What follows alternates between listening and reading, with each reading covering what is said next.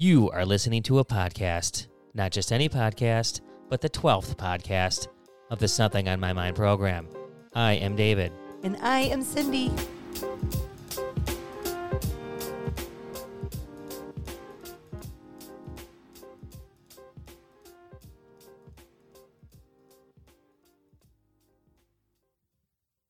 Hello and welcome to the program. Thank you for joining, and we always appreciate your support. And you can catch us on SOMM.podcast on Instagram. Okay, so what's on the docket for this week? What are we going to talk about? What is the something that is on our minds? The first thing we'll talk about in the roundtable is if you could have any fictional character non-human, who would that be or what would it be? Secondly, if you could come back as any insect or animal, what would that be? So we're going to have a little fun this week using our imaginations, and I hope that you play along too. Part two is we're going to have a financial montage this week. We're going to cover three separate topics covering little tips and tricks and things that you may not have thought about. And this will include the first topic that we talked about in the initial podcast about not to panic sell during the coronavirus pandemic. The market now is only down about 11% from its all-time high for the Dow, and the Nasdaq actually has broken a new all-time high. So we'll review that and explain why, again, you don't panic sell your investments. And this week we have two special guests that are cyber IT security specialists. We will cover password protection of your accounts, not just financial, but all the other accounts that you have. And we will go through some tips and tricks on how to create your passwords and certain things that you can avoid not to put yourself out there in the world so that your data can be found. Okay, now we're on to the part of the program where we call it the roundtable, and this is where we have no script. We just let it rip. And I know we kind of talk about personal stories, but I wanted to go off the cuff this week. I was watching a movie or two, and I started thinking about the fictional characters. Right? Intriguing. Well, you know, there's Pixar, there's Disney, there's Star Wars, and I started thinking if you could have any fictional character as like your assistant or a buddy or somebody that could be with you by your side, who would that be? Oh my gosh, that's such a loaded question. I mean, there's so many, and I think it's different points of my life that I could answer this. I have two. I mean, one at one point. I could have and multiple. Well, I'm trying to narrow it down to one. I can't pick one. Okay, for me, when I was a kid, it was Chewbacca. Right? Don't you do a good Chewbacca sound? No, I don't. Yeah, you do. That's not good. It's not even close. There's some people who can do really well. I am not one of them. I'm not. To be honest, Is that Star Wars? That's Star Wars. Cindy has never seen Star Wars, if you can believe it. Hurt people's ears when I say I've never watched Star Wars. Ugh. I'm sorry. It just. Nevertheless, I have shifted from Chewbacca, and after watching the Guardians of the Galaxy movies, I want a Groot. I am Groot. I am Groot. I like teenage I am Groot. Yeah, I am Groot. It's the end of that. When he was a baby, and then he goes into teenage I am Groot at the end of that. He's playing video games or something. Oh my god! I got you a Groot for your birthday or what? Yeah, it was for your birthday. Like a little mini desk. I got a little one that you push the button and he's like, I am Groot. I mean, imagine though how handy Groot could be. How? What? He's a tree. No, he can reach up and grab things. Oh. He could actually chop our own trees around here. Oh, he could trim our trees right now. Which need a lot of work. Oh, my gosh. Right? And he's strong, and he's protective, and he's kind of funny, and he might be kind of dirty, like sleeping in, you know, the sheets and whatnot, because it's a living organism, so but I think it's cool. Now, you've been actually saying you want a baby tree Groot. I mean. Or I want a big Groot. This is so hard for me. I mean, if I were younger. Can I just like do stages in my life? Like maybe if my teenage years, like Spicoli. You want to? All I need is some tasty waves and a cool breeze. I'm kind of thinking not. He would be like such a. Oh, and how about I'm thinking more like not, McLovin. I'm not thinking human characters. Oh. Fictional, like a Groot, like an Aladdin. Well, I guess you don't have an answer. No, I do. No, I do actually. My favorite, if you're going on that level, is Dory from Finding Nemo. You'd want the fish. I would 100% want Dory. She'd be like, everything is new and everything's a surprise because she forgets everything. And then Finding Nemo, which is like one of my all-time favorites, you know, and they're down on the bottom and all the fish are trapped in the net. Well, she's always in a good mood. And then she's like, when they're all trying to get up from the net, and she's like, just keep swimming, right? I don't remember. Like my favorite. Well, then there you have it. Yeah, Dory. Oh my God, we'd be best friends, and then I just make sure. I would just have to make sure that everything I say would be new and fresh and exciting to her. I just have to make sure that Groot doesn't eat Dory. Oh no, they'd be buds. So the other question I thought about is if you could be any insect or animal and come back, what would you be? Can I say Mr. Pudge? Mr. Pudge is the universe's, oh, who's my baby? Come here, baby. Mama loves you. So loves you basically you're saying our dog or just a dog? Like our dog. Like his whole universe is centered around me saying, come here, Pudge. Pudge, come by mommy. Come with mommy. Do you want a treat? You want to go for a walk? Uh-oh. Sorry, Pudge. Well, I can see that dogs have it pretty easy. I mean, I thought about like being a Komodo dragon because no one messes with you. Indicative of our personality. Well, I love bears. I think grizzly bear is pretty badass. But I think a domestic house cat is where I would go.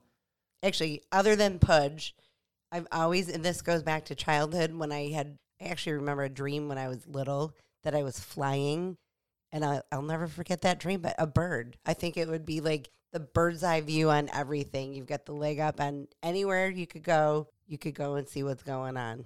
I can see that because as humans, we'd love to be able to fly. Yeah, and then you get the little bird feeder, and people take care of you, and I still think overall, little baths. I still think a cat has it better than a dog, and here's why. So a cat gets stroked and purrs and feels good. It has a place to crap and gets to bury it, and gets to do it in the house. The dog has to go out, maybe if it's cold or rainy. And if a cat's like, you know what, I need a break. My parents went on vacation. I can be by myself for a week, and I'm good to go. And yeah, I can go out and hunt and pray and come back in the house and sleep in a nice warm bed. How about your cat? Yeah, we'll have to. That's another story for another time. Your two-timing cat? Yeah, I had a two-timing cat who like switched between houses. Okay, one last piece here. I did think of something that reminded me of coming back as something. And do you remember when we found, Chase and I, the praying mantis on the bush in the front yard? Oh, my gosh. So it was fall, and the praying mantis was going to be done, because it was going to get cold. And so I did a little research. I brought it in. I made it like a terrarium for it. And we kept it alive for, 6 to 8 months, right? That thing was so amazing. And do you remember? We thought it was sick. So what did we name him? Praying super mantis? We thought he was sick, and then it turns out that he was spawning the little, super mantis cocoon, and then we researched online that cocoon, or that whatever it was, sac, would release potentially, I don't even know, it was 1,000 just a ton praying of mantises. So we had to remove it. I know, I felt so bad, but I'll never forget when I came home from work the day you guys weren't there, but I could tell he was at the end of his life cycle. And I mean, we used to play with him. He'd hang out on our shoulders. And that's more is what I was getting to is that you could take him out of a cage and hold him in your hand and he would, or on your shoulder. And people would come over and be fascinated by this, buddy. Especially anybody who had a couple of drinks and came over, we were like a sideshow with this thing. Yeah, it was like super. But then I would little stupid pet tricks.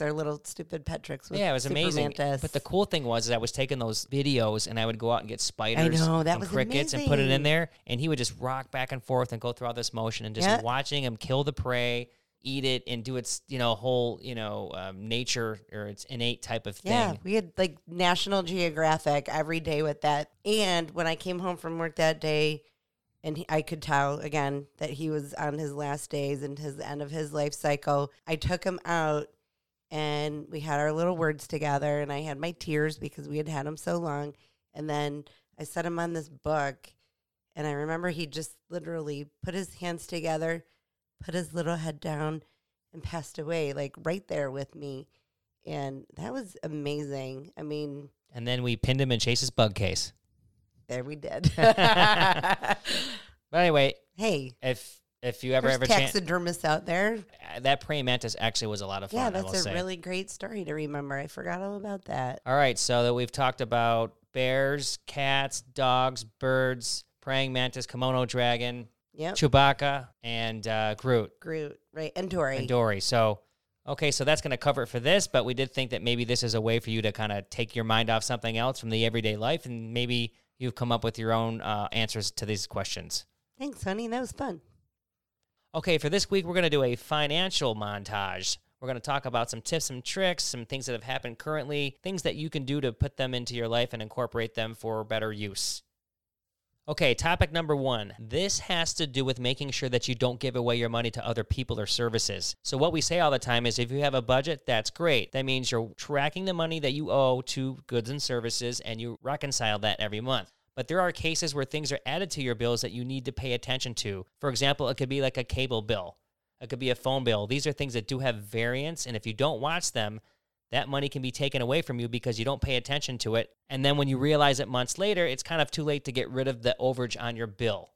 So a good example is I play a SportsLAN account, meaning I pay $9.99 a month. I use that for my account that gives me information about players and games and things because I play a daily or weekly sports betting fantasy online type of thing. What? Is that in our budget? It's in the budget, yes. We'll talk about this offline. It's just cash.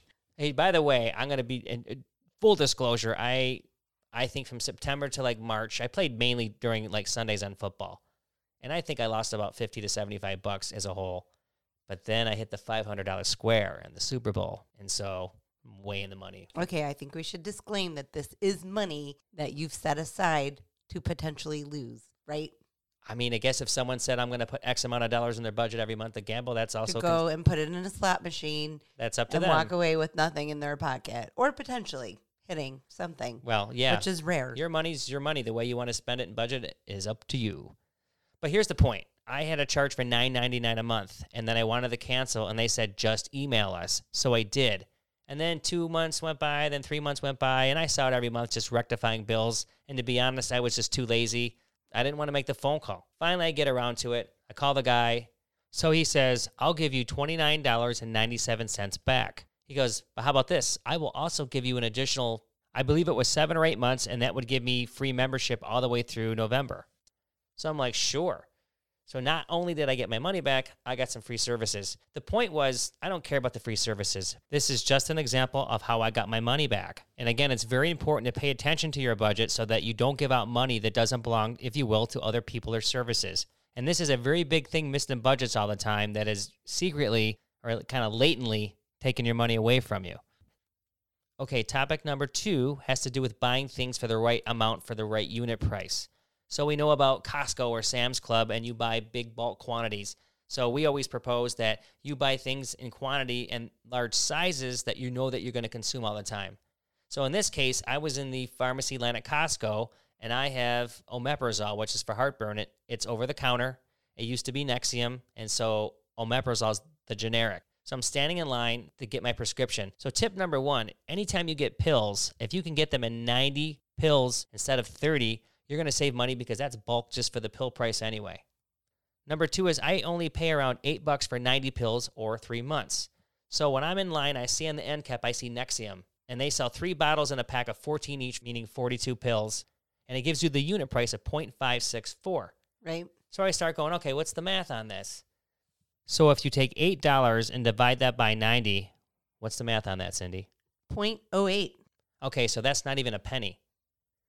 So the unit price for Nexium was 0.564, and if we multiply that by 90 pills, making it a one-to-one relationship in the math, it comes out to what? $50.76. Okay, so you take 50.76 and minus by 8, and you get 42.76 difference. Right. So that is clearly a huge difference. It's over 6 times the amount to pay for the pills that way. Is $42 every 3 months or $14 a month a lot in your pocket? No, but why give that money away when you can get the same quality, the same product for less of a price? If you incorporate this habit into your budget, you are going to find that you're going to create more disposable income for yourself. So take a look at your budget and see which areas that you can make some changes to, and you'll find more money is going to end up in your bank account.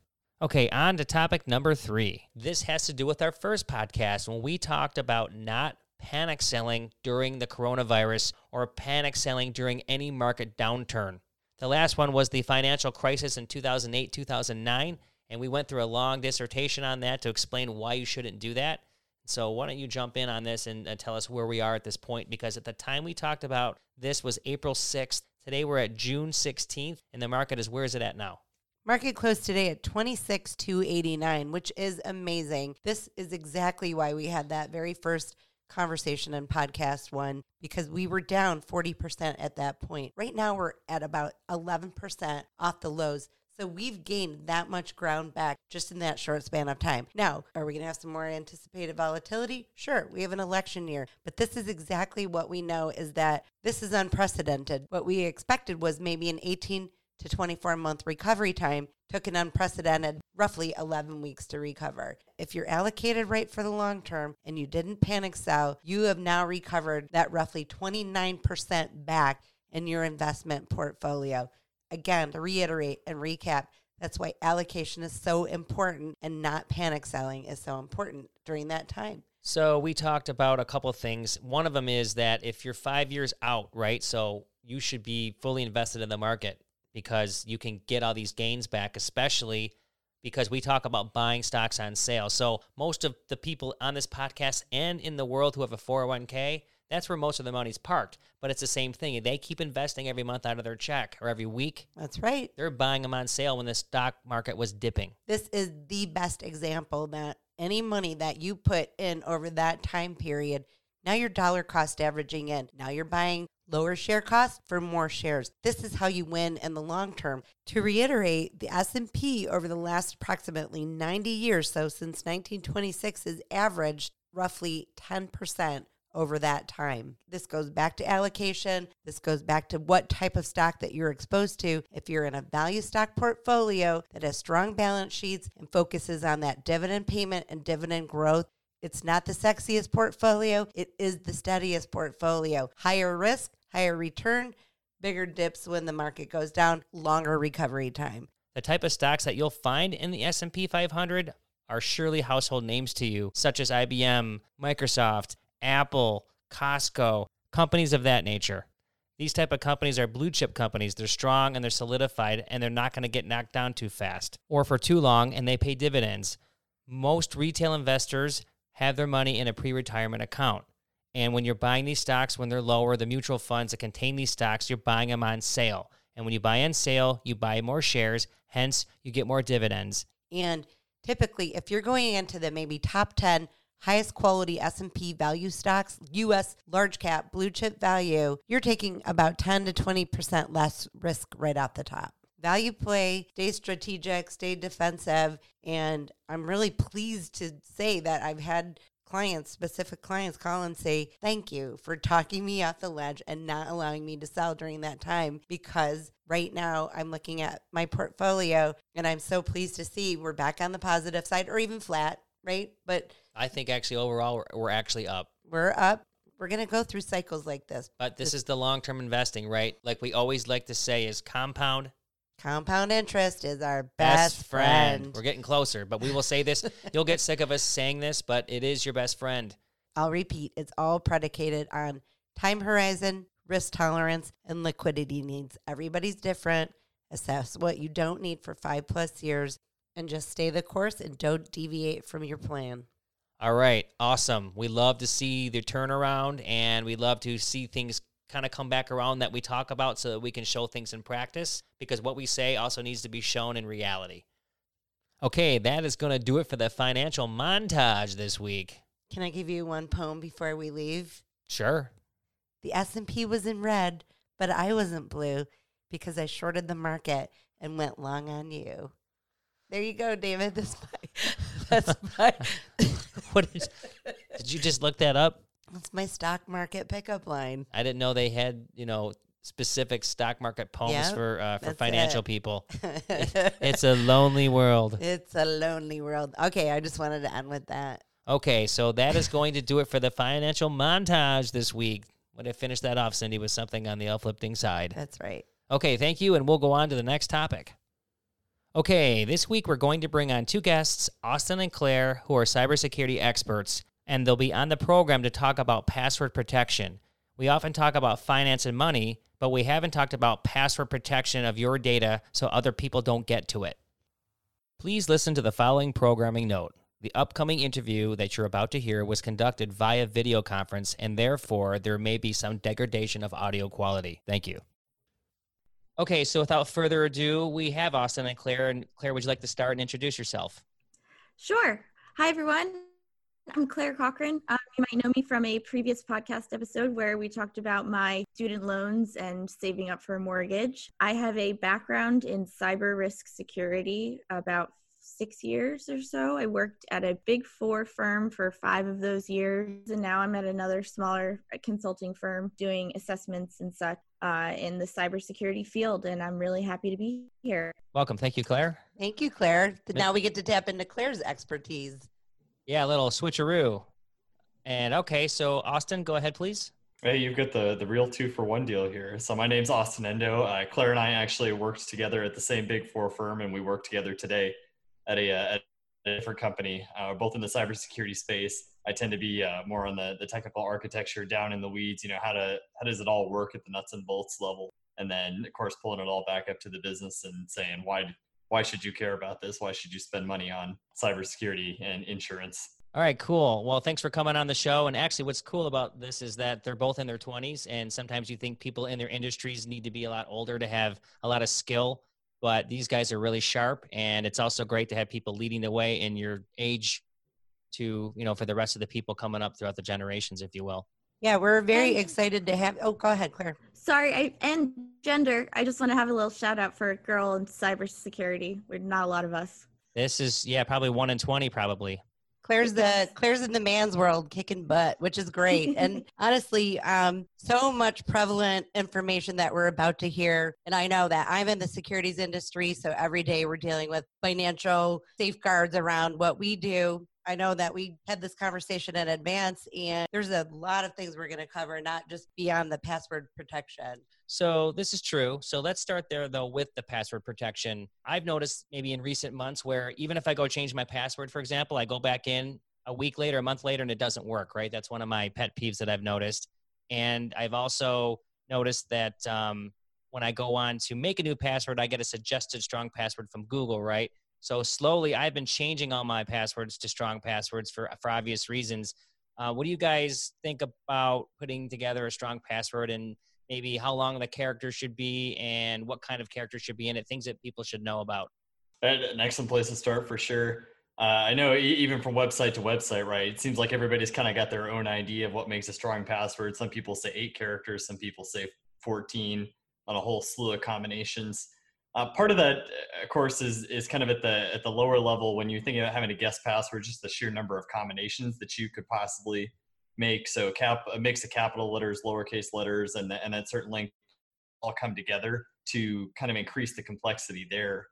But the tricky part, right, is the other part of that strength is your ability to remember it or to recall the password. So you got to balance out that level of security there. So for me, I tend to be a big fan of the 8 to 14 characters. You get your 1 capital, your 1 lowercase, your 1 special character kind of out of that limited pool, and then your number. It gets you a good enough variety. I feel like there's enough there to work with to get something that you're going to remember if you're going to make it up yourself. Or of course, if you're going to go David's route and generate your own strong passwords using something like Google's password store or LastPass, something of that nature, you've got options out there. So Claire, do you use any type of software out there for your strong passwords, or do you make it up? I make mine up. I will not tell you how, but I do have a system. I also try to keep them different on every website, which is something everybody should do. Not a lot of people do. One thing I do like to say about password storage, my mother actually, when I first started working in cybersecurity, I noticed that she kept her password notebook right next to the computer. And I had learned and kind of now understand through all my experience that, like, if somebody were to break into the house and steal that, they'd have all usernames and passwords. They wouldn't need anything else in the house because they'd just be able to take that notebook, run away, and be able to just log into any account for banking or our mortgage or anything that she had online. So I actually told her that even though it pains me that she writes her passwords down, if she keeps them far away from the computer, like in a drawer upstairs and not in her room, or it's just somewhere that's not the computer, maybe in a locked safe would be a really preferable option. Something like that. If you're nervous about remembering all of your passwords, and that's not like real cyber advice, that's more of just common sense, but... I mean, I think that makes total sense. We keep ours on a spreadsheet, right? But they keep changing. So It's the forever changing argument in our house because I'm constantly thinking that David's changing the password and he's thinking that I'm changing the password, and we just had this absolute cycle of constant argument about this password protection. Like, you have to upgrade the password, and you can't put like lemon chicken 1 2 3. And I mean, I admitted to Austin in advance of this call or conversation today is I am guilty of making it as easy as possible. And I realize the error of my ways. And again, I'm in the industry that is so password protected. We have to be for our clients. I have to practice what I preach. I'm not great at it. So yeah, I was going to say, I store my passwords in Chrome because they give it to me, and then I put it into a spreadsheet, right? And then I'm in the cloud, so you have to assume that Google's cool with their security. And then a lot of my passwords are in my iPhone, and Apple's pretty well known, both of them, for security. We don't really hear about breaches. So that's the path I've taken in terms of someone else holding it for me. Security is relative, right? So it's really subjective to each person. It's your level of comfort level to or relative to your level of risk that you're facing, right? So in the situation, I go to Claire's example of writing passwords down, for example. If that's what works for you, find a system that to her point, kind of hedges your bets on, if they come in and take the computer, they don't also come in and take the keys. Because I always go to the due care and the due diligence question, and from a non-lawyer perspective, of course. But it's almost like thinking about how you deal with your house, right? Like the people that leave the key under the doormat right next to the lock that key is supposed to unlock. It's been done so many times that if I'm coming to a house, right, and I'm looking for an easy way to get in, I'm probably going to go look for that key before I go smash a window, on the assumption that I can go get in that way. Same thing with passwords. You just don't want to make it so easy for someone to go pick it up and immediately turn around, know exactly which website to go to, and to be able to walk effectively straight in your virtual front door. I never even thought about that. If he loses his computer, we're done. I mean, well, no, because Google stores them, right? So yeah, but if on our spreadsheet is what I'm thinking. Well, Google has them, right? Okay. Most of them. So what I did with the mat thing was I just used two-sided tape with the key. So when they lifted it up, there really wasn't a key on the cement. So that was my move. So now I know when I come to your house, I'll look under the mat too as I'm picking it up. So, and how often, so if you are creating your passwords on your own, how often should you be doing that? Oh, so that's an interesting question, because I think there are a couple of factors that play into the answer there. It's kind of the general accepted rotation guideline is usually anywhere from 60 to 90 days. You're changing it frequently enough where, like every 3 months, I got to think of new passwords for you as a hacker. You provide, again, a little bit more of that variety there. I think we'll go down this road a little bit later too, but the introduction of multi-factor authentication, those one-time passwords that get texted to your phone, or that you open up the app to look at, kind of those combination of factors to influence really how much you're actually getting out of that frequent password change. So there's a lot to unpack with that question. So with the audience, for dual factor, just so you know, you'd go into a site and you put your user ID and then your password, and then they'll tell you on the website, we're going to send you a code to your phone or an email or something, and then you take that code and put it in. So you have to go 2 rounds of passwords in order to get into to the site. So you should always select that if that's the option, right? Well, they're making you do that. I've seen some that give you the option to just move forward. I happen to like that. I think it's a great validation that they know it's me. I haven't seen it where they opted. Well, either way, that's great. You should, any extra layer, right, is a good thing. Right, and the whole concept behind multi-factor too. There are 3 guiding principles or 3 conceptual areas with regards to authentication factors, with regards to things like password and those token codes. And Claire's going to have to help me here because I always screw this up. But it's something that you know, which is typically your password. Something that you have, which can be that phone that has the ability to receive that code, and something that you are. Exactly. So like a geographical location, a specific IP address, where your which network your computer's on, for example. So any combination of those 3 things. 2 of those 3 things. It is get you to 2-factor. You can go over and above and do all 3 or something from each 3 categories. But again, it's all risk versus reward and cost benefit. right? So if I'm going to make it extremely difficult for you to log into your everyday bank account, for example, it may not really be worth it based on the risk that I'm trying to face. But if I'm logging into a secure government website, for example, I probably want the right level of due care there to make sure that not just anybody can walk through the door. One really common like real life example of a multi-factor authentication setup is your debit card or ATM card and your PIN, because that debit card is something that you have, is you physically have it, and then your PIN is something that you know. So that's just one example of multi-factor authentication that you've probably done hundreds of times. And it's something wants to secure a process that's as secure as taking money out of your account. So what do you think about sites like LastPass that create passwords for you, relying on them to store your passwords like we've mentioned, like with Google, for example? Again, I'll go back to that. It's kind of based on personal preference. I'm personally a big fan of KeePass because I get to keep the password file local to me. I have control over the actual store itself. I can log in, decrypt it, and use the passwords anytime I want, but I can also put that file anywhere that I choose. With LastPass, I have to trust that where they're storing that file and how they're providing me access to it is secure. And it's one of those things, it's a lot of convenience to be able to get the browser plugin, for example, have it act just like your Chrome browser does to suggest passwords, automatically store them, autofill.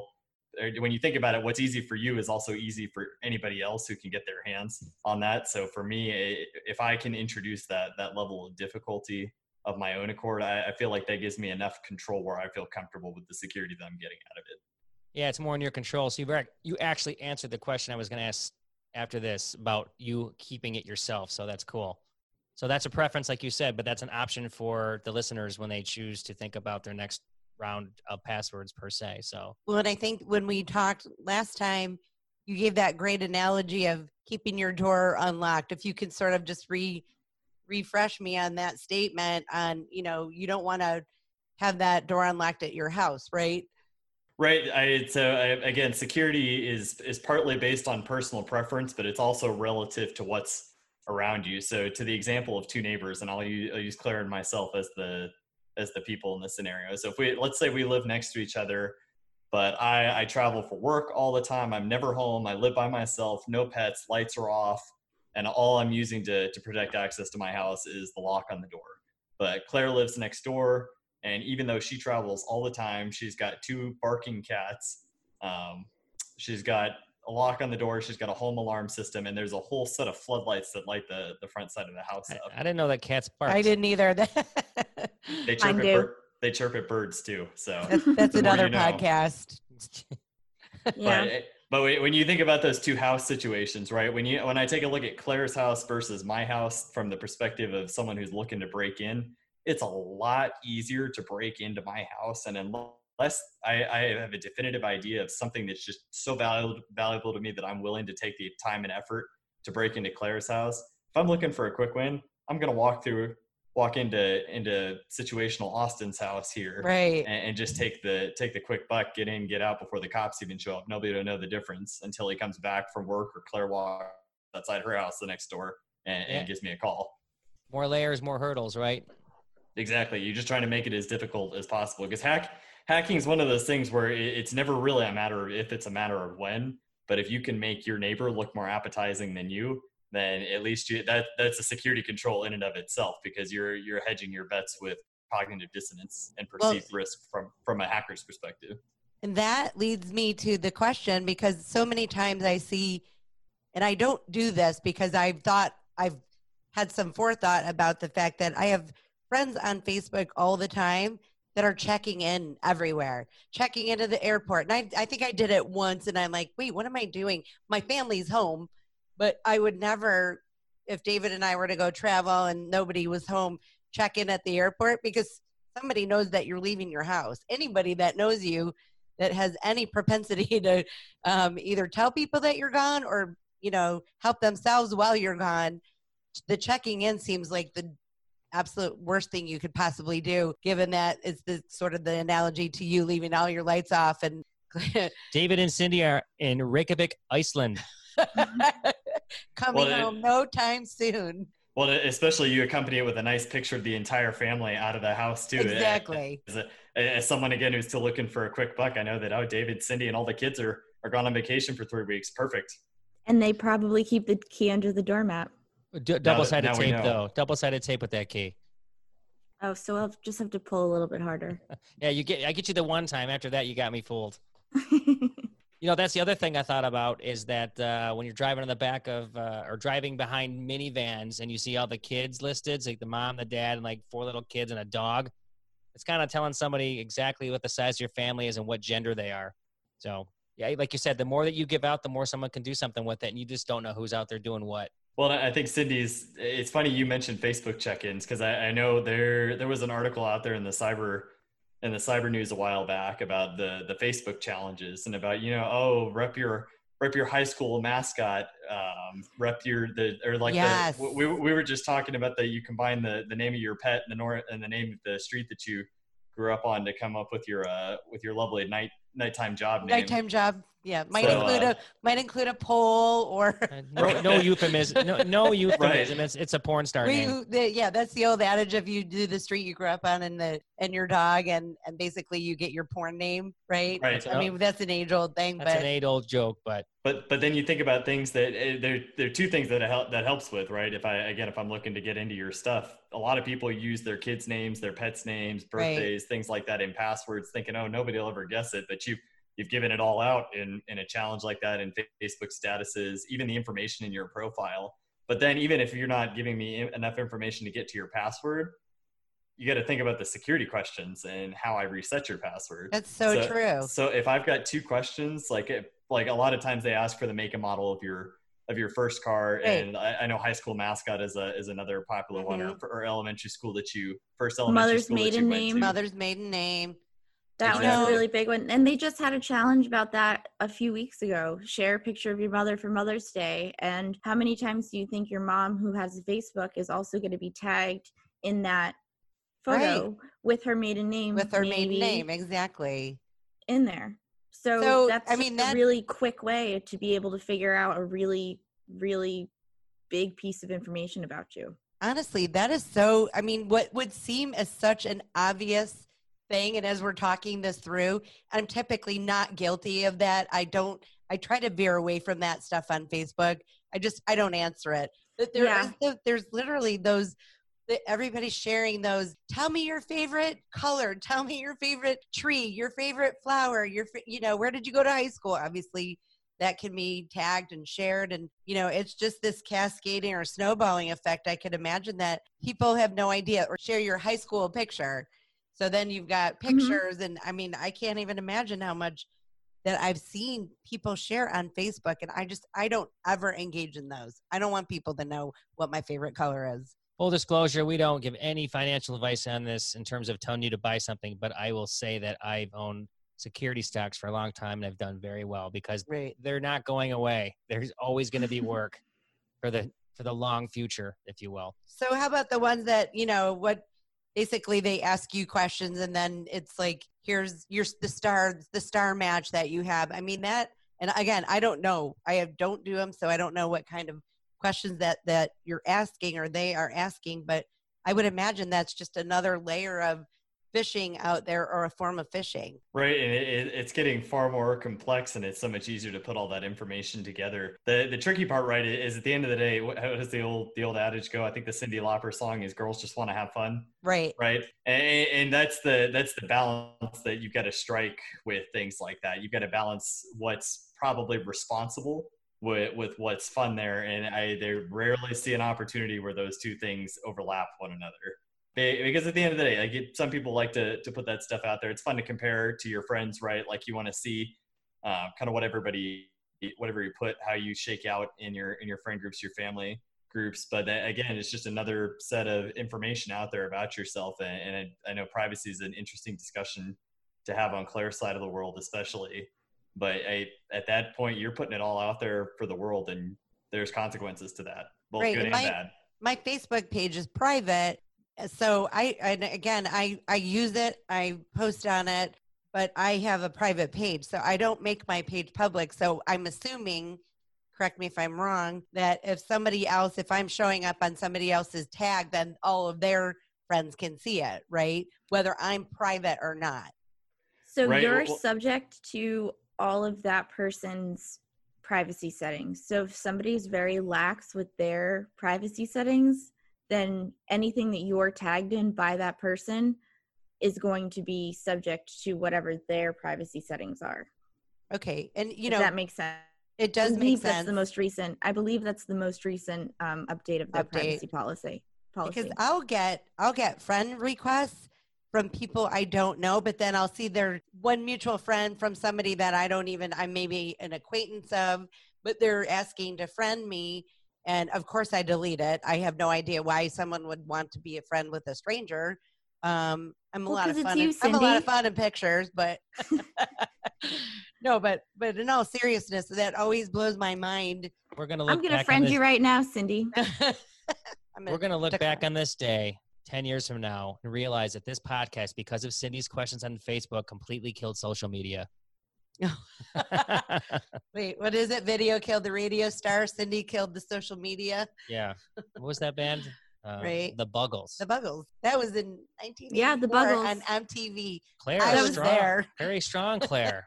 Thank you. Yes. Another Austin plug to my parents. And Austin's Cyndi Lauper reference. So pretty impressive. Way to bring back the 80s. That's amazing. So the other question I had is around phishing, right? So people get emails all the time. It looks and acts like a real, let's say, Bank of America or Wells Fargo or somewhere that looks very legitimate. All the disclosures, all the little logos. How do you delineate whether that's a real email or a fraud request email phishing for information? My advice would be, this is the real simple short answer. My advice would be, don't try and delineate. Just pick up the phone and call the posted customer service number. And if they're trying to get in touch with you, like, they will know that. They'll give you a number or something like that to reference with them on the phone. Don't use any phone numbers that are used in the email itself. Go directly to the page or the Google page or something like that. Okay, that's great advice. Sometimes the URL. That's what I would say. Don't try to figure it out. URL can be slightly off as well, right? Yeah, exactly. But Austin, you probably have a different, more technical approach. Yeah, as one who likes to play around with things just to see how they all work. And of course, you start looking for misspellings for names that are probably close to people that you may or may not know, or like they may drop like the CEO's name in the email just to give you and something that's familiar to try to get you comfortable before they come in with the big sell of, hey, I need all these gift cards. That's another thing to watch out for. Yep. If they're asking for payment, especially in non-standard means and untraceable means like prepaid gift cards. David's point about the link is kind of interesting. That's the one that I like to play around with the most.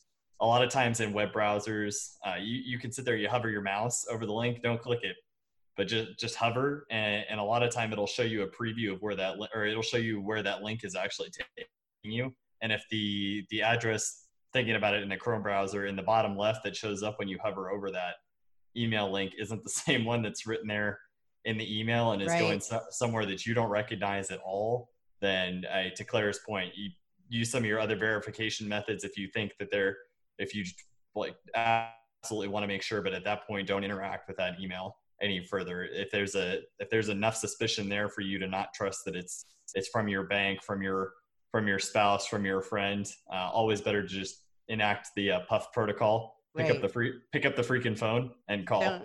Don't click on the link. And I mean, again, I hate to keep referring back to my business, but it's funny because our company will do that. They'll fish to see who in our company is going to open that up, as you know, they're shopping. They're shopping your knowledge of that. And are you biting into that? Are you buying into it? And it's security amazing. Awareness training. It's amazing. Even my colleagues will click on links and I say, like, why are you clicking on that? You can see that the email is different. So I think that that's always, and I run the compliance on our team. So I'm very heightened and very aware of that.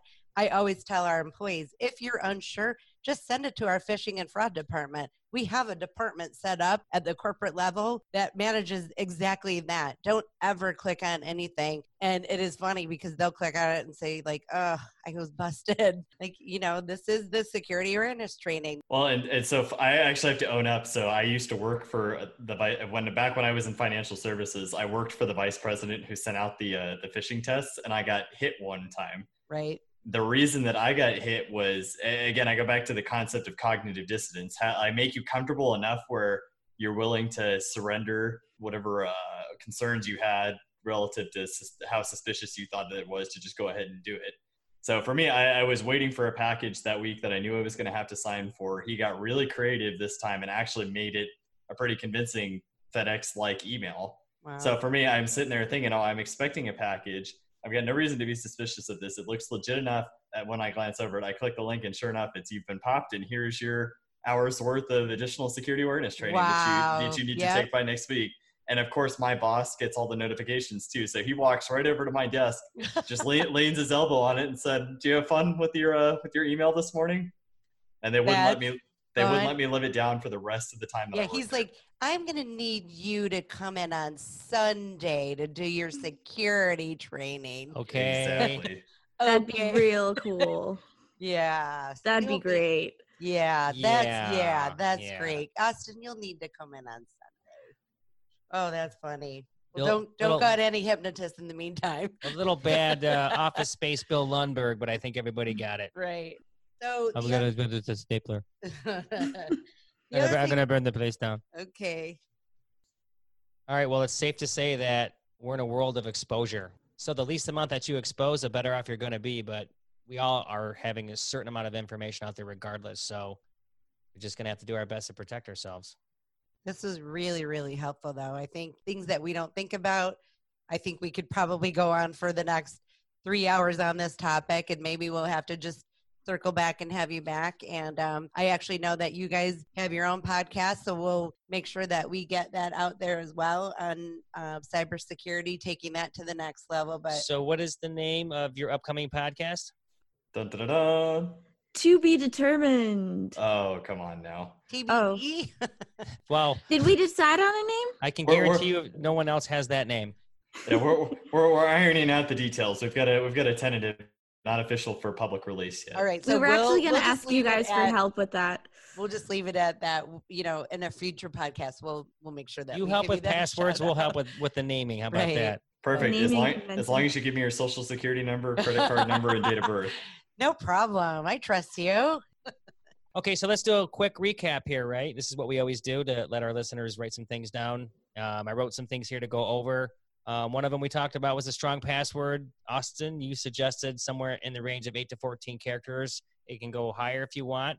The idea is the longer that it is with more special characters in upper and lower case, that you're making a stronger password.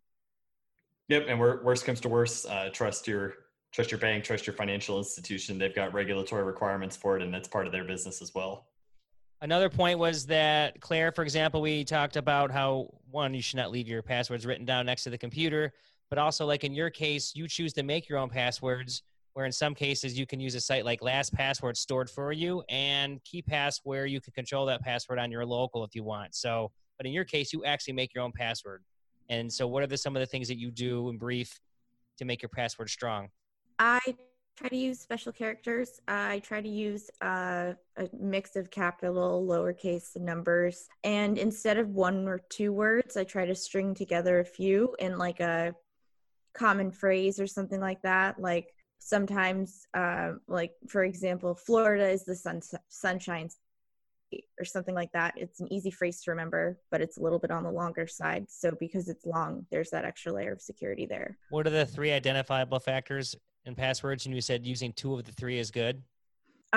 Something you know, something you have, and something you are. And that's multi-factor authentication. Those are like the three main concepts.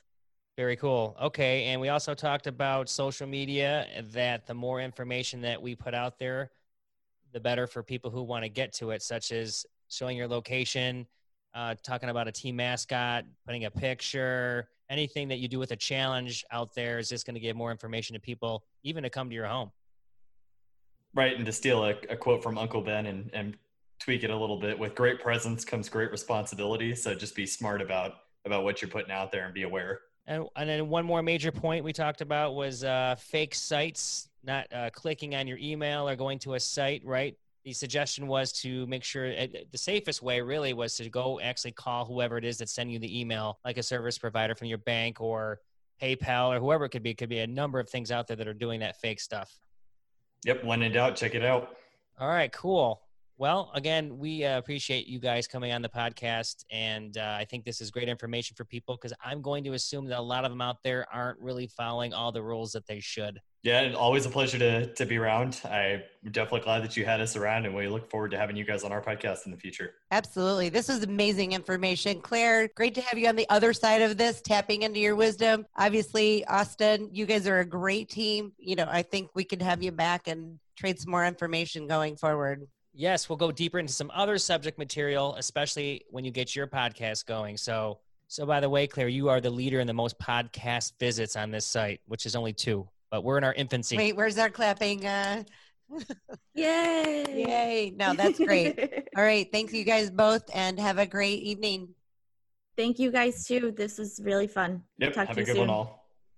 Okay. So that is going to do it for this week's podcast. We always appreciate your support, and you can catch us on SOMM.podcast on Instagram. In addition, please don't forget to subscribe to the show and recommend the show to your friends and family. Until next week, I am David. And I am Cindy. Stay well.